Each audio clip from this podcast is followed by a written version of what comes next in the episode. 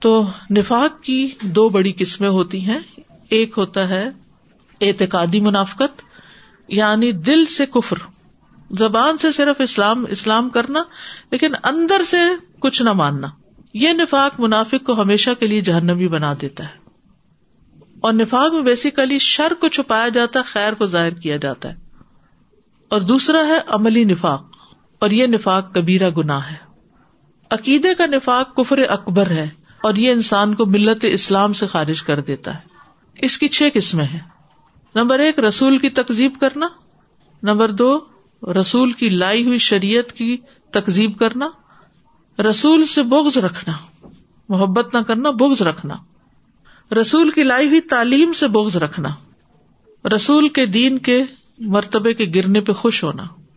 یعنی اسلام کو کوئی نقصان پہنچے تو اس پر خوشی ہونا۔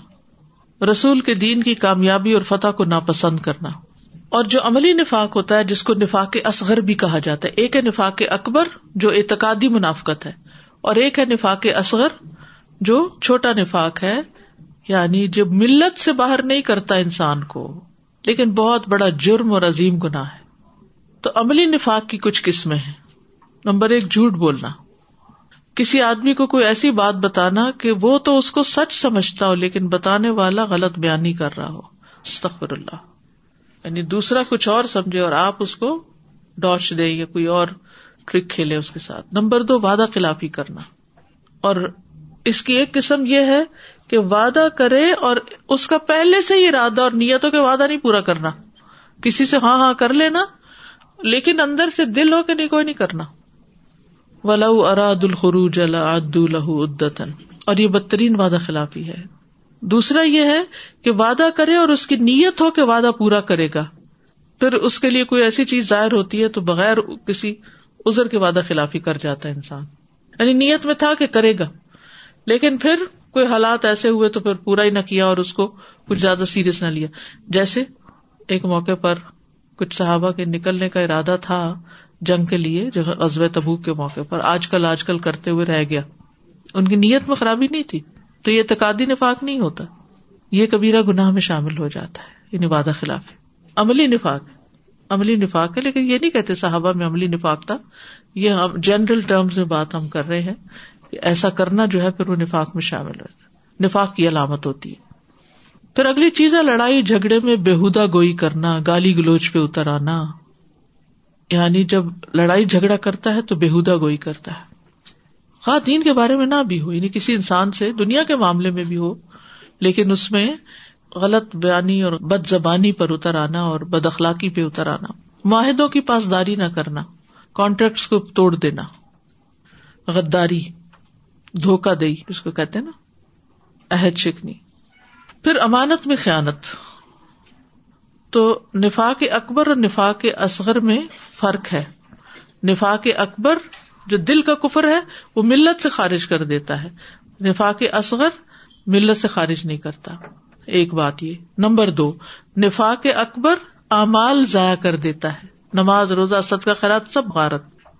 اور نفاق اصغر کے عقیدے کی وجہ انسان کے اعمال میں اس کا بات ظاہر کے خلاف ہوتا ہے۔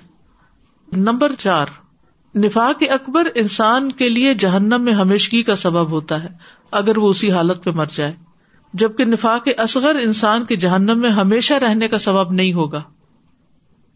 نفاق اکبر مومن سے سرزد نہیں ہوتا۔ نفاق اصغر کبھی مومن سے سرزد ہو سکتا ہے کہ وہ غلط بیانی کر جائے یا وعدہ توڑ دے یا اور کوئی کبھی کو تاہی کر لے۔ نفاق اکبر میں آدمی کو توبہ نصیب نہیں ہوتی۔ نفاق اصغر والا توبہ کرتا رہتا ہے۔ تو منافقت کی کچھ دیگر علامات بھی ہیں جو قرآن سے پتہ چلتی ہے ممن النا سے میں یقول آ منا بلّہ و بلیوں میں مما ہم بھی مومنی تو دل سے ایمان لانے کی وجہ صرف زبانی اظہار، نمبر دو دھوکا دینا یو خادی اللہ ولزین امن وما یختا اللہ انفسا نمبر تین کزب فی قلوب مرد فزاد اللہ مرد ولہم عذاب علیم بما کانو یکذبون۔ پھر ایمان اور کفر کے درمیان متزبزب رہنا، نہ ادھر کے نہ ادھر کے۔ مزب زبی نہ بئی نہ کا لا الہ ہا ولا الہ ہا پھر اللہ کے بارے میں بدگمانی رکھنا، اللہ سے برا گمان کرنا۔ ویو ادب المنافقین اول منافقات اول مشرقین اول مشرقات بلّہ ضن سو ان منافق مردوں اور عورتوں اور مشرق مردوں اور عورتوں کو اللہ سزا دے گا، جو اللہ کے بارے میں گمان کرنے والے ہیں، برا گمان انہیں پر بری گردش ہے۔ پھر اللہ اور اس کے رسول کا مذاق اڑانا، یہ جو لطیفے سے بنے ہوئے ہیں نا، ان سے بھی پرہیز کرنا چاہیے، ان کو سننے سے یا ان کو آگے بیان کرنے سے، جو دین کے متعلق ہے۔ پھر اللہ اور اس کے رسول کی طرف آنے سے اعراض کرنا یعنی کسی جھگڑے میں، کسی مسئلے میں اگر کہا جائے کہ قرآن سنت کی روشنی میں فیصلہ کرتے تو اس پہ راضی نہ ہونا۔ پھر ہے اللہ اور اس کے رسول کے وادوں کو جھوٹا سمجھنا۔ جیسے غزب احزاب کے موقع پر ہوا تھا۔ وہ از یقول المنافقون اولزین افی قلوب مردن ماں وادن اللہ و رسول اللہ غرورا۔ پھر نبی صلی اللہ علیہ وسلم کی معرفت نہ ہونا، آپ کی پہچان نہ ہونا۔ قبر میں جب سوال کیا جائے گا کہ تم اس شخص کے بارے میں کیا کہتے تھے یعنی نبی صلی اللہ علیہ وسلم کو دکھا کر، تو وہ کہے گا، میں نہیں جانتا۔ جو لوگ کہتے تھے، میں بھی وہی کہتا تھا۔ تو اس کو کہا جائے گا لا درئیتا ولا تلئیتا نہ تو نے جانا، نہ تو نے پڑھا۔ پھر اہل ایمان کا مذاق اڑانا۔ غزبۂ تبوک کے موقع پر مخلص مومن جب چھوٹے چھوٹے صدقات لے کر آئے تھے، منافق ہنستے تھے کہ اس سے روم فتح کرنے جا رہے ہیں۔ پھر اسی طرح اللہ کی بجائے لوگوں سے ڈرنا۔ یستخفون من الناس ولا یستخفون من اللہ۔ لوگوں سے چھپتے ہیں اور اللہ سے نہیں چھپتے۔ چھپنا کس لیے ہوتا ہے؟ ڈر کے چھپ جاتے ہیں۔ نماز سے پیچھے رہنا۔ عبد اللہ فرماتے ہم دیکھتے تھے کہ نماز سے کوئی بھی پیچھے نہیں رہتا تھا، سوائے اس منافق کے جس کا نفاق ظاہر ہو یا وہ بیمار ہو۔ اگر وہ بیمار بھی ہوتا تو بھی دو آدمیوں کے سہارے پہ چلتا ہوا مسجد نماز پڑھنے ضرور آتا تھا یعنی منافقین بھی آتے تھے۔ پھر نمازوں میں سستی دکھانا اور اللہ کو کچھ یاد نہ کرنا۔ ان المنافقین یخادعون اللہ و خاد اہم و اضاقام السلاط قام کو سالا یورا ولا یذکرون اللہ اللہ کلیلا پھر خاص طور پر فجر اور عشاء کی نمازوں کا بھاری ہونا۔ اثر کی نماز لیٹ کرنا۔ نیکی سے روکنا برائی کا حکم دینا جیسے صورت توبہ میں آیا۔ المنافقون ول منافقات باد باد یا مرون بل من کری و عن المعروف۔ منافق مرد اور منافق عورتیں ان کے بعض بعض سے ہیں۔ وہ برائی کا حکم دیتے ہیں اور نیکی سے منع کرتے ہیں اور اپنے ہاتھوں کو باندھے رکھتے ہیں وہ اللہ کو بھول گئے ہیں تو اس نے انہیں بھلا دیا یقیناً منافق نافرمان ہے۔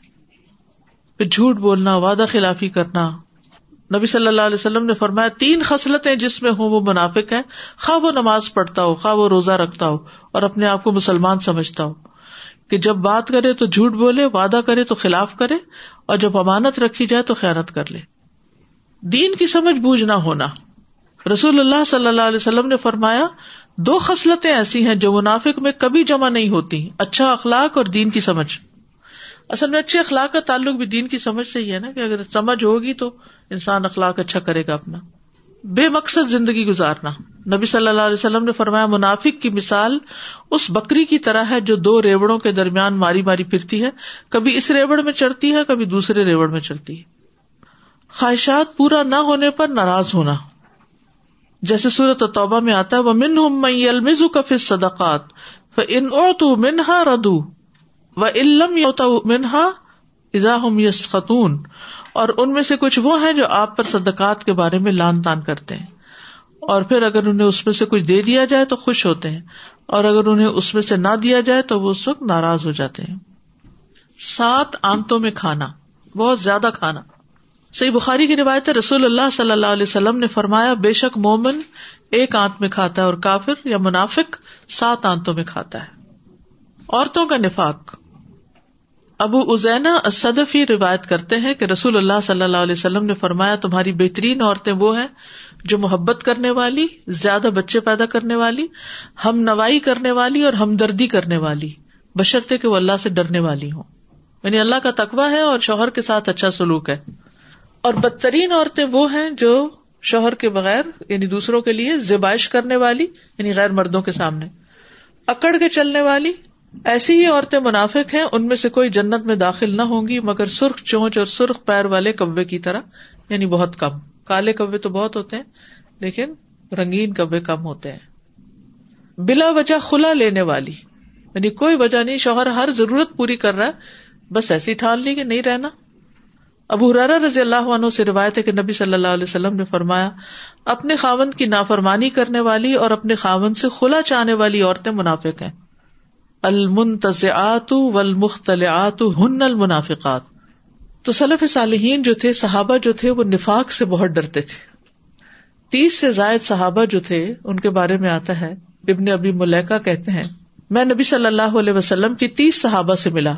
ان میں سے ہر ایک کو اپنے اوپر منافقت کا ڈر لگا ہوا ہوتا تھا۔ اور ان میں سے کوئی نہیں کہتا تھا کہ میرا ایمان جبریل اور میکائل کی طرح ہے۔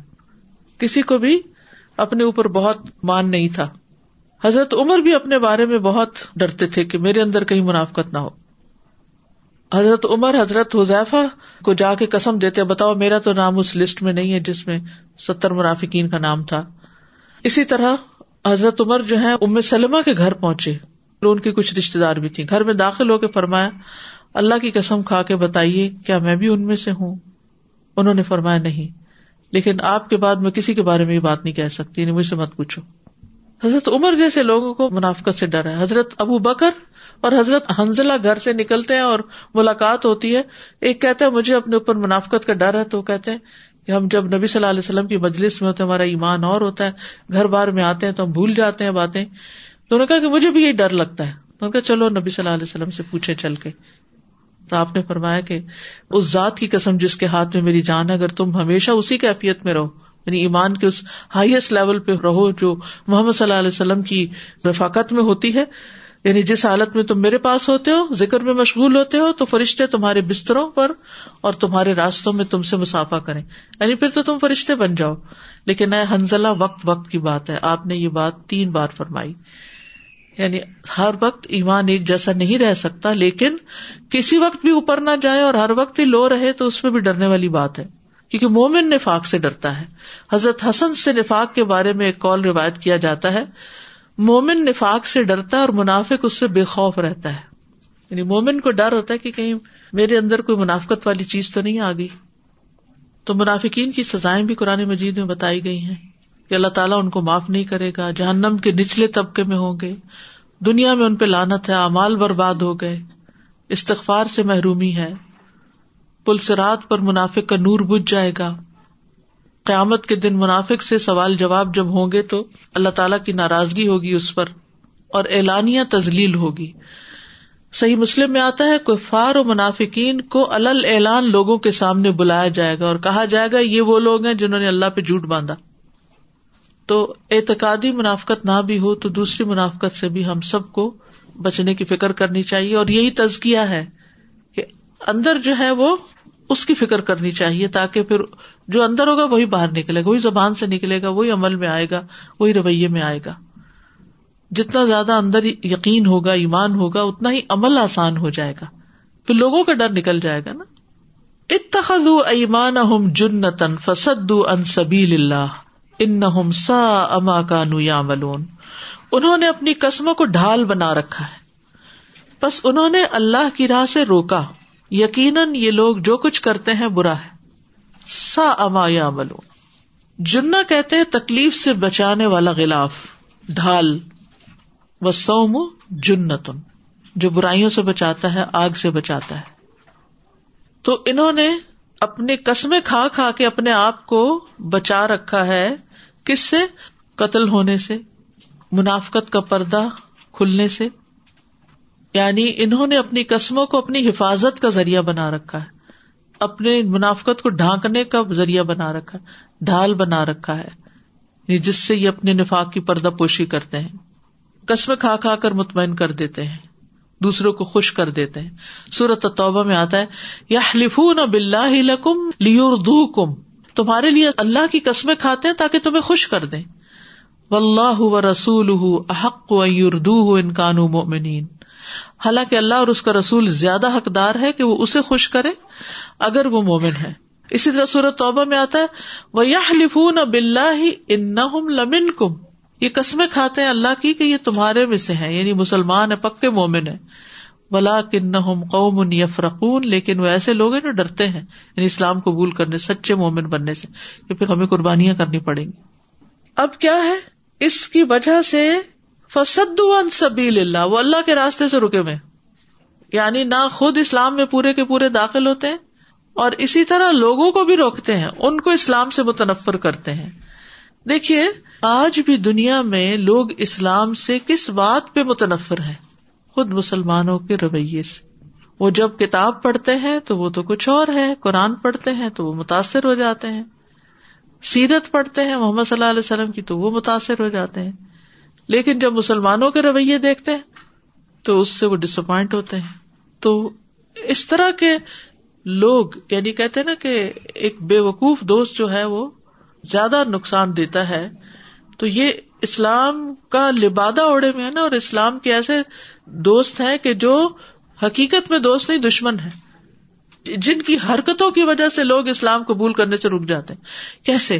مثلاً اگر آپ کسی کے ساتھ معاملہ کر رہے ہیں اور جھوٹ بول رہے ہیں، آپ اس کو دھوکا دے رہے ہیں، امانت میں خیانت کر رہے ہیں، وعدہ خلافی کر رہے ہیں، سامنے کچھ ہے، پیچھے کچھ ہے، پیچھے چپ چپ کے اس کا مذاق اڑا رہے ہیں، سامنے خوش آمدے کر رہے ہیں، تو جب کسی پہ آپ کا اصل روپ اگر وہ جو پردے کے پیچھے جو کچھ یا دل کے اندر جو کچھ اگر وہ سامنے آ جائے، تو آپ سوچے کہ پھر لوگ اسلام سے کتنے متنفر ہوں گے۔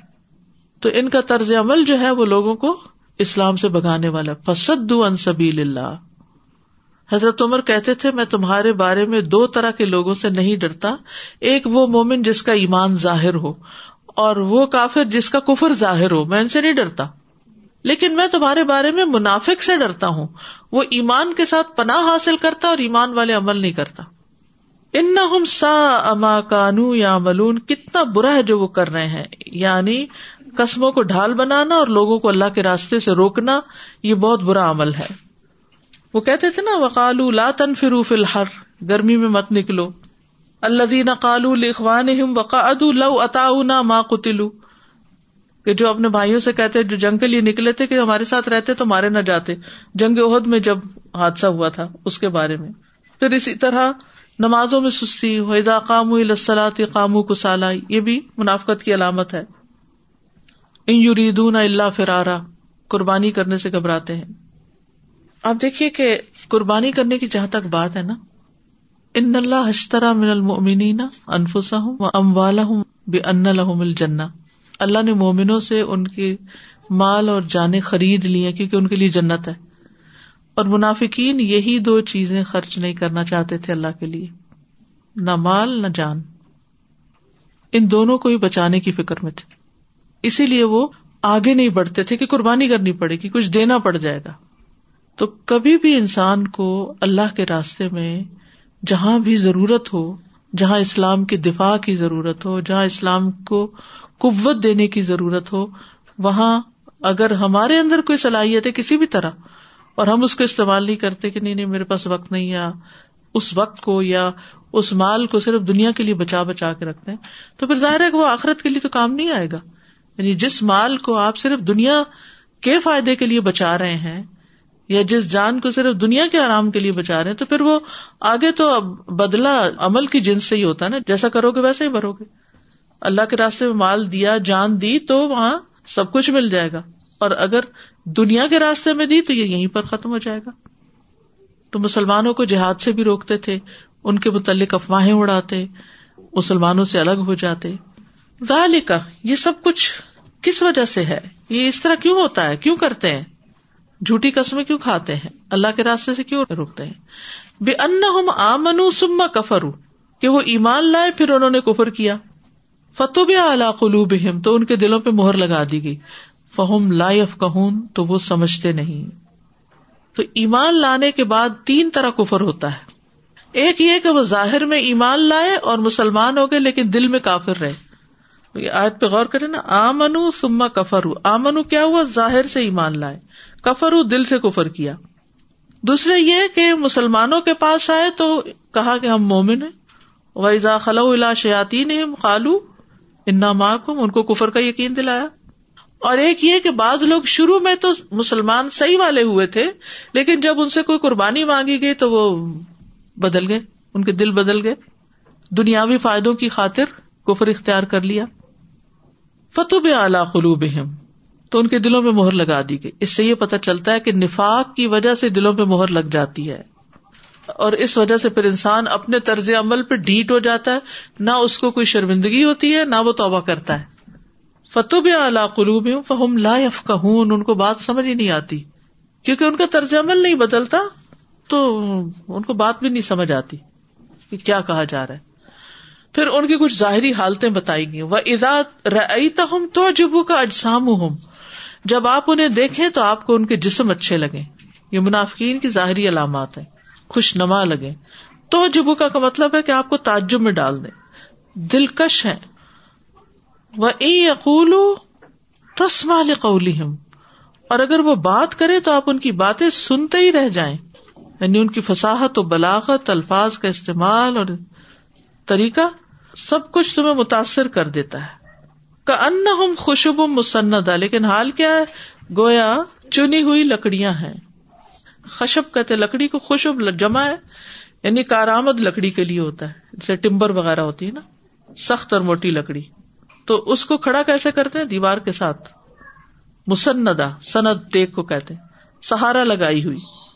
تو ان کا حال یہ تھا کہ یہ جب نبی صلی اللہ علیہ وسلم کی مجلس میں حاضر ہوتے، تو سامنے نہیں بیٹھتے تھے آ کے دیواروں کے ساتھ ٹیک لگا کے دور دور جا کے بیٹھ جاتے تھے۔ اور ان کا حال بس یہ ہوتا تھا جیسے لکڑیاں لا کے چن دی گئی ہو، وہ بیٹھے ہیں بڑی ترتیب سے جیسے لکڑیاں رکھی ہوئی ہیں۔ لیکن اندر کچھ بھی نہیں جا رہا۔ یعنی ایک مجلس میں مخلص مومن کس طرح آیات کو لے رہے ہیں؟ اور منافق ایسے ہی ہے جیسے دیوار کے ساتھ لگی ہوئی لکڑیاں ہو اب جیسے مسجد کی وال جو ہے، اس کے ساتھ ساتھ لکڑیاں لگی ہوئی ہوتی ہیں۔ وڈ ورک ہوتا ہے۔ تو اب جو مومن آ کے بیٹھتے ہیں جمعہ کا خطبہ مسئلہ سنتے ہیں، ان کے دل کی کیفیت کیا ہوتی ہے اور ان لکڑیوں کی کیا ہوتی ہے؟ تو علم و معرفت تو مومن کے دل پہ اترتی ہے۔ منافقت کے ساتھ نہیں، اس سے فائدہ ہوتا۔ تو اظہار آئی تو ہم تو کا اجسام ہم سے پتہ چلتا ہے کہ خوشحال لوگ تھے۔ غریب لوگوں میں سے کوئی منافق نہیں تھا۔ خوشحال صاحب حیثیت اسٹیٹس والے، تیز ترار قسم کے لوگ۔ اور ان کی یہی خوشحالی اور مال ہی اسلام کے راستے میں رکاوٹ تھا۔ کیونکہ وہ اتنے آرام سے رہ رہے تھے کہ ان کو کچھ اور نہیں چاہیے تھا۔ عبداللہ بن ابئی کے بارے میں کہتے ہیں، بڑا خوبصورت، لمبے قد والا جسیم انسان تھا۔ زید بن ارکم نے ان کے اور ان کے ساتھیوں کے بارے میں کہا ہے، کانو رجالن اجمل شعی ان صحیح بخاری کی روایت ہے کہ وہ لوگوں میں سے خوبصورت ترین تھے۔ اور بولنا بھی بہت زبردست آتا تھا۔ ہر جمعے کے خطبے میں جب نبی صلی اللہ علیہ وسلم خطبہ دینے لگتے تو اٹھ کے کھڑا ہو جاتا اور کہتا ہے لوگ دیکھو یہ اللہ کے رسول ہیں، توجہ سے ان کی بات سنو۔ بھائی، وہ آلریڈی سن رہے تمہیں اپنے آپ کو نمایاں کرنے کی کیا ضرورت ہے؟ یعنی لوگوں کو ڈسٹریکٹ کرنے کے لیے۔ اور اپنی سرداری کا روب جمانے کے لیے۔ تو قرآن مجید میں دوسری جگہ پہ بھی آیا وہ لطار فن فی لاہن القول۔ آپ انہیں بات کے انداز سے پہچان لیں گے۔ فی مخلص نہیں۔ اور کامن سینس ہر بندے کے اندر ہوتی ہے۔ پتا چل جاتا ہے کہ کون دل سے آپ کی تعریف کر رہا ہے، کون محبت سے آپ کے ساتھ بات کر رہا ہے اور کون صرف اوپر اوپر سے دکھاوا کر رہا ہے۔ پھر اسی طرح بہت زیادہ باتیں کرتے ہیں۔ حدیث میں آتا ہے فوش گوئی اور زیادہ باتیں کرنا نفاق کی علامت ہے۔ منافق زبان آور ہوتا ہے۔ نبی صلی اللہ علیہ وسلم نے فرمایا، مجھے اپنی امت پر سب سے زیادہ ڈر اس منافق کا جو زبان آور ہوتا ہے۔ یعنی کرتا کراتا کچھ نہیں، عملی زندگی میں کچھ نہیں، یہ باتیں خوب کرنی آتی ہیں۔ عمر بن خطاب کہتے ہیں کہ نبی صلی اللہ علیہ وسلم نے فرمایا، بے شک میں اس امت کے ہر ایسے انسان سے ڈرتا ہوں جو منافق ہے، وہ حکمت کی باتیں کرتا ہے اور اس کا عمل ظلم والا ہوتا ہے۔ یعنی پریکٹیکل لائف میں دوسروں پر جاتی کرنا ہوتا ہے۔ یعنی اپنے ریلیشن شپ میں انصاف سے کام نہیں لیتا اور ظلم کبھی زبان سے ہوتا ہے، کبھی مال سے ہوتا ہے، کبھی کسی طرح یعنی دوسروں کے حقوق ادا نہ کرنا، ان کو زبان سے کنٹرول کرنا، چیخنا، چلانا دوڑنا کا ان ہوں خوشب مسندا ایسے جیسے لکڑیاں لگا کے خوبصورت یعنی کہ درختوں کا جھنڈ ہوتا ہے نا، تو اس میں بھی ترے نظر آ رہے ہوتے ہیں، لمبے لمبے، اونچے اونچے۔ کتنا حسین منظر ہوتا ہے۔ تو ان کی بھی ظاہری خوبصورتی ایسی ہے، لیکن اندر سے کھوکھلی لکڑیوں کی طرح جس سے باطن جو ہے وہ کھوکھلا ہے۔ اور مسندا کا ایک مانا یہ بھی کیا گیا کہ اپنی جانوں کو محفوظ کرنے کے لیے قسموں کا سہارا لینے والی لکڑیاں۔ مسندا صنعت سے۔ تو عقل سے آ رہی ہیں۔ حسین و جمیل ہیں، بہت وضا قطع والے ہیں، زبردست باتیں کرتے ہیں، لیکن اصل نقطہ سمجھتے ہی نہیں جو اللہ اور اس کے رسول بتا رہے ہیں۔ اس چیز کو نہیں لیتے۔ تو حقیقت میں منافق کا دل ایمان سے خالی ہوتا ہے۔ یہ سبون کل صحت علیہم، ہر بلند آواز کو اپنے خلاف سمجھتے ہیں۔ دل ہے اندر سے ڈرے ہوئے ہیں کہ کہیں ہمارا پول نہ کھل جائے۔ سیاح کہتے ہیں، لکڑی چرنے سے جو آواز نکلتی ہے، ہم الدب یہ واقعی دشمن ہے۔ فہدر ہم ان سے بچتے رہو۔ یہ کہتے گھر کا بہدی لنکا ڈھائے۔ تو یہ دشمنوں سے ڈرتے ہیں پہچانے جانے کا خوف ہے انہیں؟ مسجد میں کہی جانے والی بات سے ڈرتے ہیں کہ پتنی اب اور کون سا حکم آ جائے گا؟ ہر حادثے کے بارے میں سمجھتے ہیں کہ وہ انہیں پہ ہی آنے والا ہے۔ تو منافق کے اندر ایک خوف رہتا ہے، جبکہ ایمان خوف کو دور کرتا ہے۔ قاتل اللہ، یہاں پر ایک طرح سے بدعا دی گئی ہے کہ اللہ انہیں ہلاک کرے۔ انا یو فکون کہاں بہکائے جا رہے ہیں؟ تو یہاں پر جو بات کہی گئی ہے کہ یہ دشمن ہے، ان سے بچ کے رہو، محتاط رہو۔ محتاط رہنے کا مطلب کیا ہے کہ ان کی چاپلوسی یا ان کی چرب زبانی سے متاثر نہ ہو جانا کہ تم ان پر اعتبار کرنے لگو، سمجھ آئی؟ کیوں کہا گیا محتاط رہو؟ یعنی تم کہیں اس کی طرف مائل نہ ہو جانا۔ انا یو فکون کہاں سے وہ پھیرے جاتے ہیں؟ یعنی جھوٹ بولتے ہیں، حق سے پھر جاتے ہیں بلائی سے پھرتے ہیں، حقیقت سے بہک جاتے ہیں، کدھر کو جا رہے ہیں؟ یعنی دنیا کی طرف۔ حق کو چھوڑ کر کدھر منہ پھیر رہے ہیں؟ انا یو پکو کہاں جا رہے ہیں؟ سچائی یہاں ہے اور تم کدھر کو جا رہے ہو؟ بھلائی تو رسول اللہ صلی اللہ علیہ وسلم کے پاس ہے۔ اور یہ کدھر منہ کر رہے ہیں؟ حق تو آپ کے پاس ہے، آپ حق لے کر آئے وہ آپ کو کیوں چھوڑ کے جا رہے ہیں؟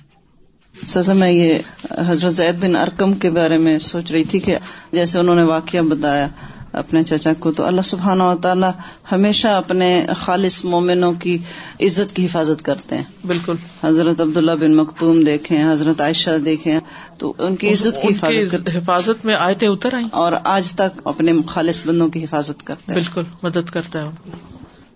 ہمارے اندر یہ عادتیں آ جاتی ہیں تو بچنے کا توبہ منافقین توبہ نہیں کرتے۔ آگے یہی آ رہا ہے کہ جب ان سے کہا جاتا ہے اور رسول اللہ کے پاس توبہ کرو، تو پیچھے ہٹتے ہیں کہ ہم سے کیوں کرواتے ہو یہ؟ ہم جو کر رہے ہیں ٹھیک کریں۔ جو منافق ہوتا ہے، وہ غلط کام کر کے اکڑ جاتا ہے۔ وہ غلطی نہیں مانتا، لیکن جو مومن ہوتا ہے، وہ ڈرتا ہے۔ وہ چھوٹی غلطی ہو، بڑی غلطی ہو، فوراً اللہ کی طرف رجوع کرتا ہے۔ اس کا ضمیر اس کو چین نہیں لینے دیتا۔ وہ اپنے عمل کی اصلاح کر لیتا ہے۔ سبحان اللہ و بحمد کا اشد اللہ اللہ اللہ انتا استخ فروقہ و اطوب السلام علیکم و رحمۃ اللہ وبرکاتہ۔